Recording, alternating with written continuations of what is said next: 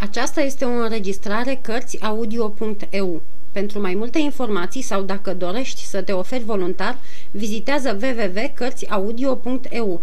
Toate înregistrările Cărțiaudio.eu sunt de domeniu public.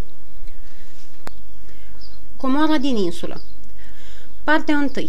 Bătrânul pirat Capitolul 1 Bătrânul lup de mare la amiral Bimbo Squirt Trelawney, Dr. Livesey și alți câțiva domni mi-au cerut să aștern pe hârtie, cu deamănântul, tot ce știu despre insula Comorilor și să nu las nimic la o parte, în afară de poziția sa geografică, deoarece se mai află acolo o comoară care n-a fost încă ridicată. Ca atare, iau codeiul în anul mântuirii 1700 și mă întorc cu gândul la vremea când tatăl meu ținea hanul amiral Binbow și când bătrânul marinar cu fața smeadă și brăzdată de o tăietură de sabie s-a adăpostit sub acoperământul nostru. Mi-l aduc aminte de parcă ar fi fost ieri. A sosit călcând apăsat la ușa hanului, urmat de un om care îi ducea cufărul într-o roabă.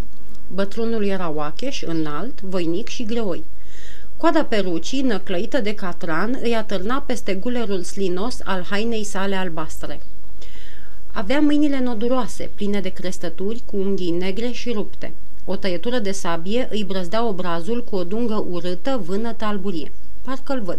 Fluierând încetișor, își lunecă privirea de-a lungul golfului, apoi, cu glasul său bătrân, ascuțit și tremurător, pe care îl dogise desigur tot muncind la manelele cabestanului, începu să cânte vechiul cântec marinăresc pe care avea să-l repete de atâtea ori după aceea. 15 inși pe lada lui, iohoho și o sticlă de rachiu. Izbi în ușă cu un băț, ai doma îndesătorului de care se slujesc marinarii la tunurile de pe corabie și, când tatăl meu apăru, el îi ceru pe un ton grosolan la un pahar cu rom. Îndată ce fu servit, îl bău tacticos, ca omul ce se pricepe, gustându-i aroma și plimbându-și în același timp privirea de la țărmul stâncos la firma noastră. Mișto golf, spuse într-un sfârșit, dar și crâș mai frumos așezată. Mușterii mulți jupâne. Tatăl meu răspunse că, din păcate, avea foarte puțin mușterii. Strașnic, aici mi-arunc ancora, relui, reluă el. Fă-te încoa, îi strigă omului ce împingea roaba. Acostează și debarcă lada. Am să stau pe aici o bucată de vreme, continuă el. Nu-s mofturos. Băutură, slănină și ouă, mai mult nu-mi trebuie. Și limba aceea de pământ, de pe care se văd corăbiile ce trec, cum să-mi spui? Spunem, capitane. Mm, da, știu ce te roade. Poftim. Și a zvârlit pe pragul ușii trei sau patru monede de aur. Când se isprăvesc, vii iar la mine, zise el semeț ca un capitan de fregată. Într-adevăr, deși hainele îi erau jerpelite și vorba grosolană, nu aducea marinar de rând. Mai curând părea să fie un comandant sau un secund de plin să fie ascultator să lovească. Omul cu roaba ne-a istorisit că în dimineața aceea călătorul nostru coborâse din diligență în fața hanului Royal George – S-a interesat acolo de ospătăriile de pe coastă și, auzind lucruri bune, pare se, despre hanul nostru, aflând de asemenea că nu e așezat la drumul mare, l-a ales pe acesta dintre toate. Asta e tot ce am putut afla despre oaspetele nostru. Era un om tăcut din fire. Hoinărea toată ziua în jurul golfului sau se cățăra pe stâncile țărmului, înarmat cu o lunetă de alamă. În fiecare seară se cuibărea într-un colț al sălii, lângă foc, și bea vârtos rom cu apă. De cele mai multe ori, când îi spunea cineva vreo vorbă, nu răspundea nimic. Îl repezea însă cu o privire furioasă și puvnea pe nas ca o concă marină în care năierii suflă pe vreme de ceață. Și noi, și cei ce veneau la Han, ne-am obișnuit curând să-l lăsăm în plata Domnului. Zilnic, când se întorcea de la plimbare, întreba dacă n-au trecut cumva marinari pe drum. La început credeam că întrebarea asta pornea din dorința de a întâlni derbedei de teapa lui – cu timpul însă ne-am dat seama că, din potrivă, se ferea de dânsii. Când se întâmpla ca vreun marinar, trecând de-a lungul coastei în drum spre Bristol, să poposească la amiral Binbow, capitanul, înainte de a intra în sală, îl cerceta cu deamănuntul prin perdeaua de la fereastra ușii și, cât timp se afla străinul acolo, stătea mut ca un pește. Pentru mine unul, purtarea lui nu era o taină, deoarece, într-o oarecare privință, eram părtaș la neliniștile lui – Într-o zi m-a luat deoparte și mi-a făgăduit că îmi dă la fiecare început de lună O băncuță de patru penii dacă am să stau de veghe, vestindu-l numai decât ce voi zări un marinar cu un singur picior. De atunci, de fiecare dată când se împlinea sorocul și îi ceream băncuța făgăduită, capitanul pufnea și rămânea cu ochii fixați în podea. Înainte de a trece săptămâna însă, eram sigur că o să se îmbuneze și o să-mi aducă pitacul, amintindu-mi porunca privitoare la marinarul cu un singur picior. Nu e nevoie să mai spun că marinarul acela olog mă urmărea și în somn.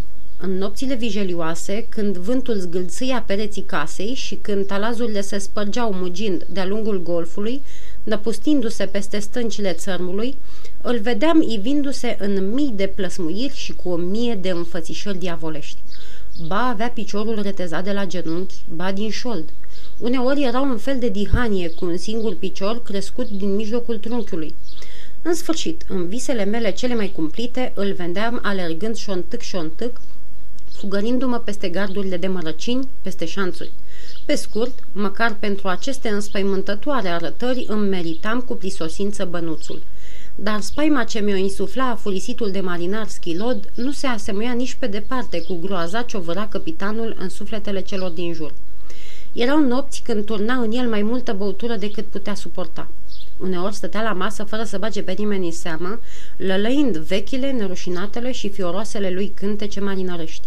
Alte ori poruncea să se aducă băutură pentru toată lumea și silea pe toți să-i asculte, dârdâind bazaconiile ori să reia în cor cântecele sale. De multe ori auzeam cu tremurându-se casa de iohoho și o sticlă de rachiu. Cuprinși parcă de frica morții, mușterii se înghesuiau unul într-altul, cântând fiecare cât putea mai tare ca să scape de bruftui. Căci atunci când îl apucau pandaliile, își ieșea cu totul din minți. Izbea cu pumnul în masă ca toată lumea să amuțească. Sau îl năpădea o mânie nemaipomenită pentru că îi se pusese o întrebare, ori fiind că nu îi se luau în seamă parascoveniile – nu dădea voie nimănui să plece acasă până când el, trăznit de băutură, nu se ducea pe două cărări să se culce. Povestirile lui aveau darul să înspăimânte lumea mai mult decât orice. Povestiri cumplite, în care era vorba numai despre spânzurați și oameni aruncați în apă, despre furturi pe ocean, despre secetoasele insule ale broaștei testoase și despre întâmplări fioroase petrecute prin meleagurile coloniilor din America Spaniolă. Recunoștea singur că și-a făcut veacul printre cei mai păcătoși oameni pe care Dumnezeu i-a răbdat vreodată pe oceane, iar limbajul pe care îl folosea scârbea lumea noastră simplă de la țară în aceeași măsură cu fără de legile pe care le depăna. Tata se plângea neîncetat că bătrânul o să ne aducă la sapă de lemn și că o să-și piardă toți clienții care, ca să nu mai fie hăituiți, tăbăciți și trimiși la culcare cu inima cât un purice, nu or să mai calce pragul cârciumii noastre – eu cred însă că, în realitate, prezența lui ne-a folosit. E adevărat că oamenii mureau de frică, dar tocmai asta îi atrăgea. Era o leacă de însuflețire în pașnica lor viață de țară. Ba, se găsise chiar niște flăcăi care nu se sfiau să-l admire numindu-l un adevărat lup de mare, ori bătrân marinar de apă sărată, ori câte și mai câte, ne uitând să adauge că numai astfel de oameni făceau ca Anglia să fie temută pe mări. Dar, rămânând la noi, ne păgubea în alt chip – Săptămânile se perindau, lunile la fel, banii pe care ni dăduse se isprăviseră de mult și tati nu-i prea dădea mâna să-i ceară mereu alții. Când își lua vreodată inima în dinți și îi pomenea de bani, capitanul pufnea pe nări atât de zgomotos de a-i fi zis că răgnește și atunci bietul tata nu știa pe unde să iasă mai repede. Îl vedeam apoi frângându-și mâinile de deznădejde după o astfel de discuție și sunt sigur că săcâiala și groaza în care trăia i-au grăbit timpuriul și nefericitul sfârșit. Cât a stat la noi, capitanul nu și-a schimbat niciodată straile, afară doar de ciorapi, câteva perechi cumpărate de la un boccegiu. I se stricase un colț al tricornului și, cu toate că ruptura îl stânjenea când bătea vântul, a lăsat-o să-i atârne peste frunte. Mi-aduc aminte în ce hală era haina pe care și-o cârpea singur în odaia lui de sus și căreia ajunsese în cele din urmă să-i pună petic lângă petic. Nu primea scrisori și nici nu trimitea, iar cu vecinii de masă nu stătea de vorbă decât atunci când era amețit de băutură. În ce privește cufărul, nimeni nu l-a văzut vreodată deschis. Dar într-un rând, puțin înainte de obștescul sfârșit al tatii, capitanul și-a găsit nașul. Bietul tata era pe atunci măcinat rău de boala care i-a scurtat zilele. Doctorul Livesey venise într-o după să-și vadă bolnavul și, după o gustare pe care i-a servit-o mama, a intrat să-și fumeze pipa în sală, așteptând să i se aducă din cătun calul, căci în vremea aceea noi nu aveam grajdi. Mă țineam după el și mi-amintesc și acum deosebirea izbitoare dintre doctorul atât de distins, atât de îngrijit, pudra perucii albă ca neaua, ochii negri, sclipitori, purtarea aleasă și ceilalți oameni neciopliți, clienții obișnuiți ai tatii. Dar mai cu seamă acum mă izbea nepotrivirea dintre el și sperietoarea asta de pirat jegos cu ochii urduroși, care stătea prăvălit cu brațele pe masă, umflat de rom. Deodată, capitanul a început să răgnească veșnicul lui cântec. 15 inși pe lada lui, iohoho, lada capitanului, iohoho. Beți căci capitanul mort, iohoho, și vă duce dracu în port, iohoho. La început îmi tot închipuiam că lada capitanului mort era chiar lada barosană de sus, din odaia din față, pe care mereu o întovărășeam în visurile mele urâte cu marinarul fără un picior. Dar începusem să mă obișnuiesc cu cântecul și acum nu-l mai luam în seamă. Era nou numai pentru doctorul Livesey și am observat că nu i-a plăcut deloc, pentru că s-a oprit o clipă supărat înainte de a-și continua discuția cu bătrânul grădinar Taylor despre un leac contra reumatismelor de care suferea acesta. Între timp, capitanul, înfierbântându-se câte puțin de propriul său cântec, începu să dea cu pumnul în masă, cu un înțeles pe care îl știam cu toții. Să tăcem din gură. Glasul le amuțiră ca prin farmec, afară de acela al doctorului, care continua să vorbească, limpede și prietenos, cu obișnuita lui sfătoșenie, trăgând cu vieiciune câte un fum din pipă la fiecare două cuvinte. Capitanul îl țintui din ochi, izbi din nou cu pumnul în masă și, după ce îl mai înfruntă cu privirea, trase o înjurătură urâtă strigând. Liniște acolo între punți! Mie îmi vorbești, domnule?" întrebă doctorul. Și cum bădăranul răspunse, repetând înjurătura, că da, doctorul reluă liniștit. N-am decât un lucru să-ți spun, domnule. Dacă ai să continui să bei atâta rom, lumea o să scape curând de un netrebnic.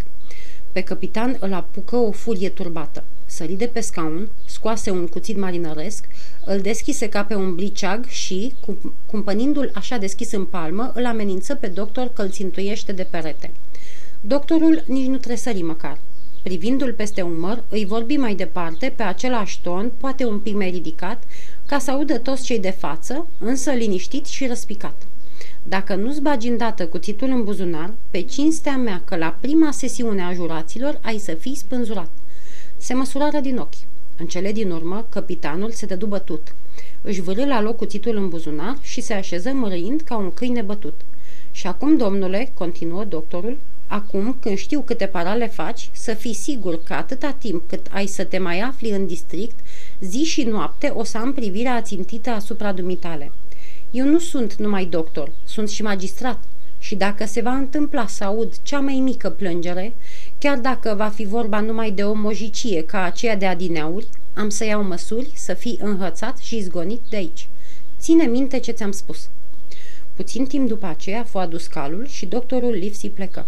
În seara aceea și în multe seri care urmară, capitanul a stat liniștit.